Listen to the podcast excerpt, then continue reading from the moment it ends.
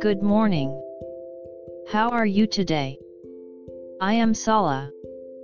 Let's start today's Bible. Today's Bible verse is James 1:21. I'll read.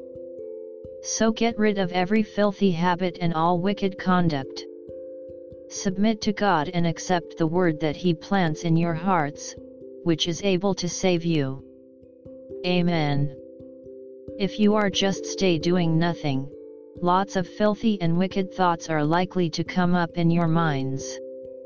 But God has saved us of that kind with His one-way love. The word of truth implanted in our hearts cuts off the vicious circle. When we hear living Jesus talk to us, we feel inexpressible peace and relaxation arise in our minds.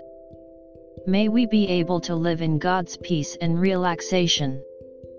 Have a nice day. See you tomorrow.